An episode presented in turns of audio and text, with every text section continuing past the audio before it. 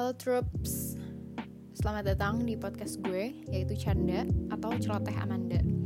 Nah, uh, ini adalah podcast pertama gue. Di mana sebenarnya tujuan gue bikin podcast itu uh, adalah untuk ngebahas hal-hal yang gue alamin, kemudian isu-isu sosial, kegelisahan gue, atau apa pun lah itu yang tujuannya tuh sebenarnya gue nggak berniat untuk kasih nasihat kepada kalian yang mendengarkan tapi gue lebih senang bikin sebuah ruang diskusi atau wadah untuk diskusi melalui podcast ini. Jadi nanti uh, kita bisa saling bertukar pikiran kemudian kasih masukan kasih saran. Dan setelah podcast ini berakhir atau selesai gue harap kita bisa tetap ngobrol di kolom komentar. Nah untuk podcast pertama gue yang spesial ini karena perdana gue pengen ngebahas hal yang paling esensial banget yang sebenarnya ini adalah topik yang pengen banget gue bahas ketika gue besar. Artinya permasalahan ini emang udah gue bawa sejak kecil gitu.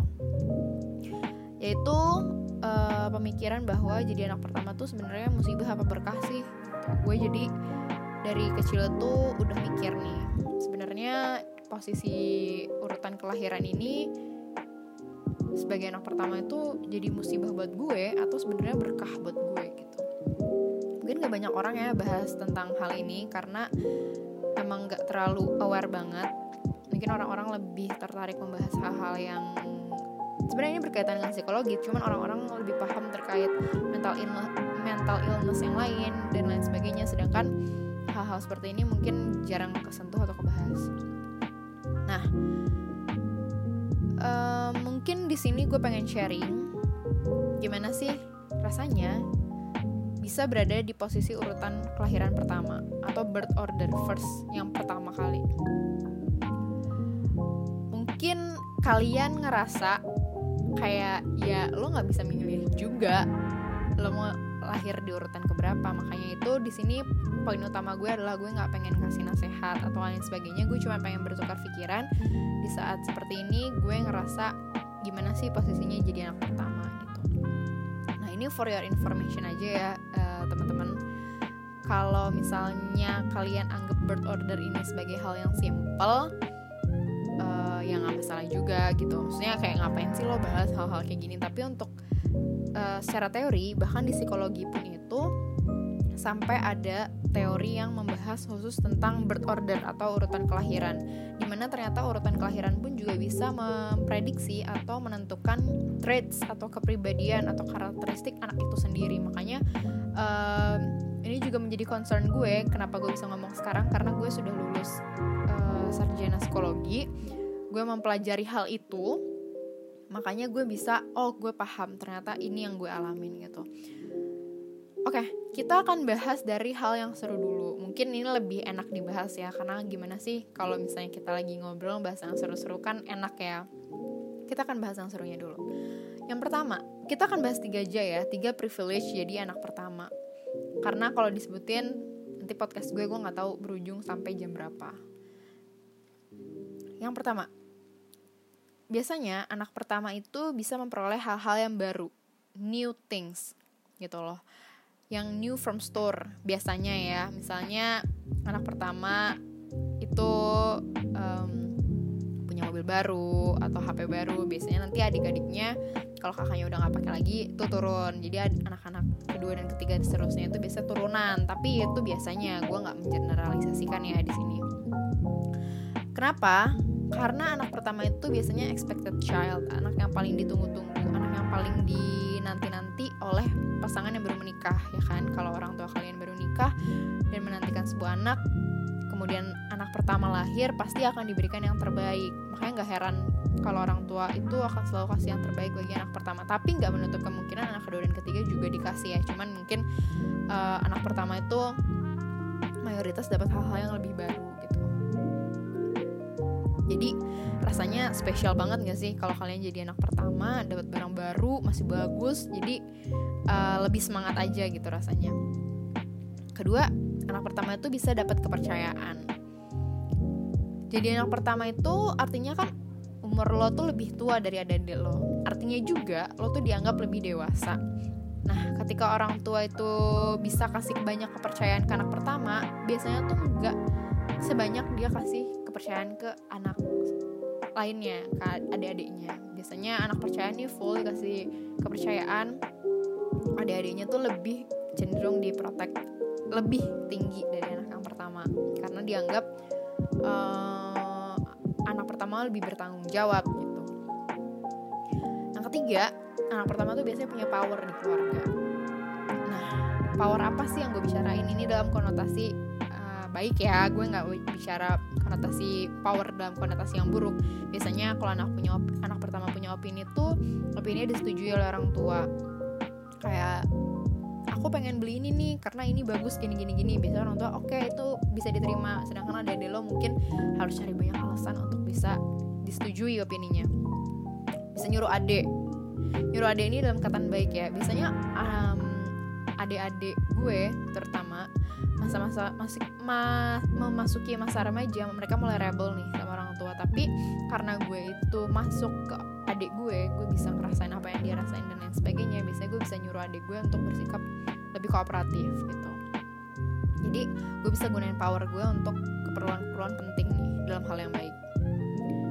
Nah gue nggak tahu sih uh, apa yang gue alamin ini mungkin sama atau berbeda dengan lainnya gitu ya. Tapi itu yang gue rasain sejauh ini. Nah setelah ngebahas yang enak kita bahas yang gak enaknya atau the downside. Tiga hal yang menurut gue hmm, apa ya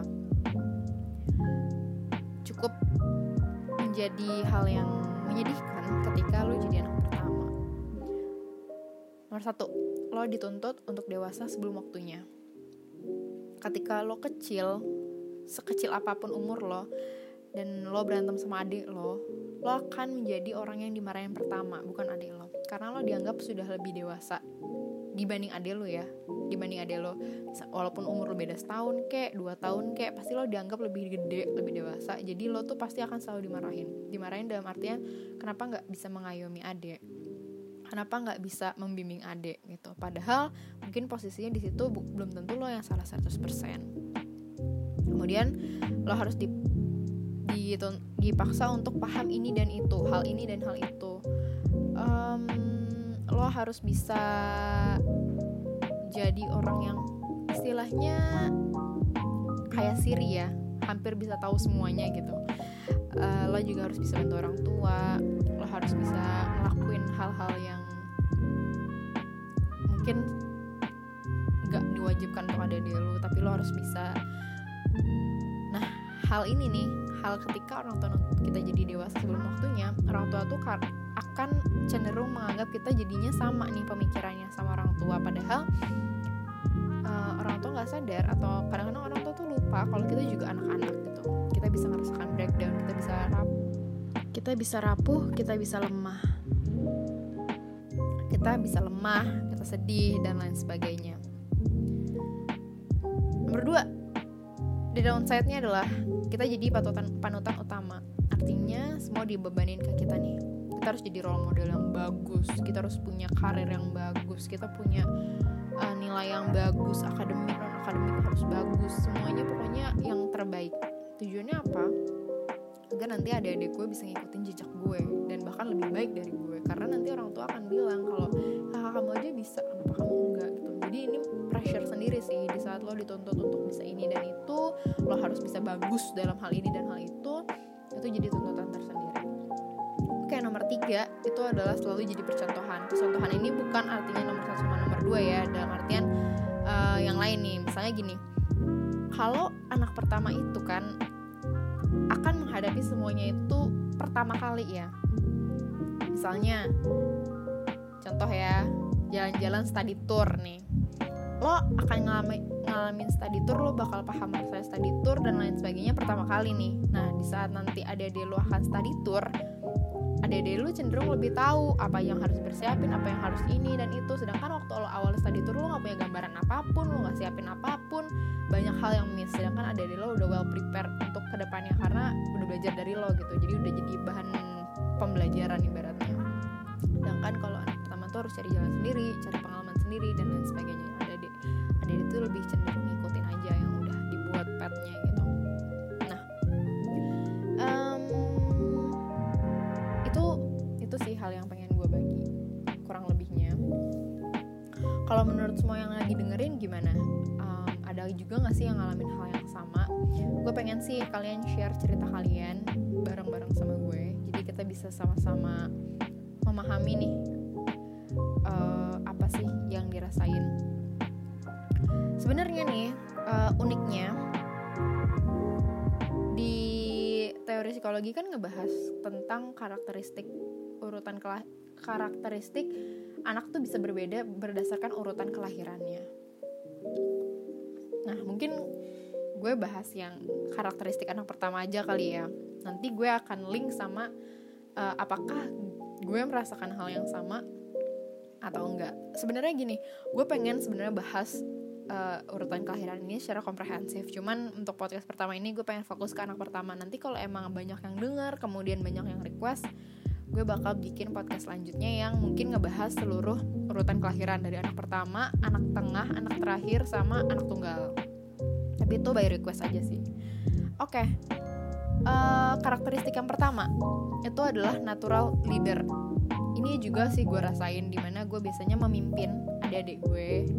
Gue ibaratnya ketua geng di keluarga gue, jadi gue punya kemauan untuk uh, membimbing dan ya gimana sih memimpin gitulah ya ibaratnya nah tapi gue juga menyadari bahwa keinginan gue untuk memimpin dan membimbing adik-adik gue itu memunculkan hmm, traits atau kepribadian lain yaitu bosi karakteristik bosi yang disampaikan oleh Adler ini teori ini itu juga uh, ada di dalam diri gue gitu bisa kita suka nyuruh-nyuruh ya kan Kemudian karakteristik selanjutnya itu adalah high achiever. Ya, itu yang tadi gue sempat bilang kan, kita dipaksa untuk bagus dalam semua hal sehingga tumbuhlah traits atau kepribadian yang high achiever. Kita punya keinginan yang tinggi untuk achieve goal atau kita punya achievement. Know it all karakteristik selanjutnya. Know it all benar banget karena gue dipaksa harus bisa tahu semuanya, gue dipaksa harus bisa ngerjain semuanya dan bisa menyelesaikan semua masalah. Uh, selanjutnya adalah obeys the rule. Ya, ini bener banget. Biasanya anak pertama tuh lebih cenderung nurut sama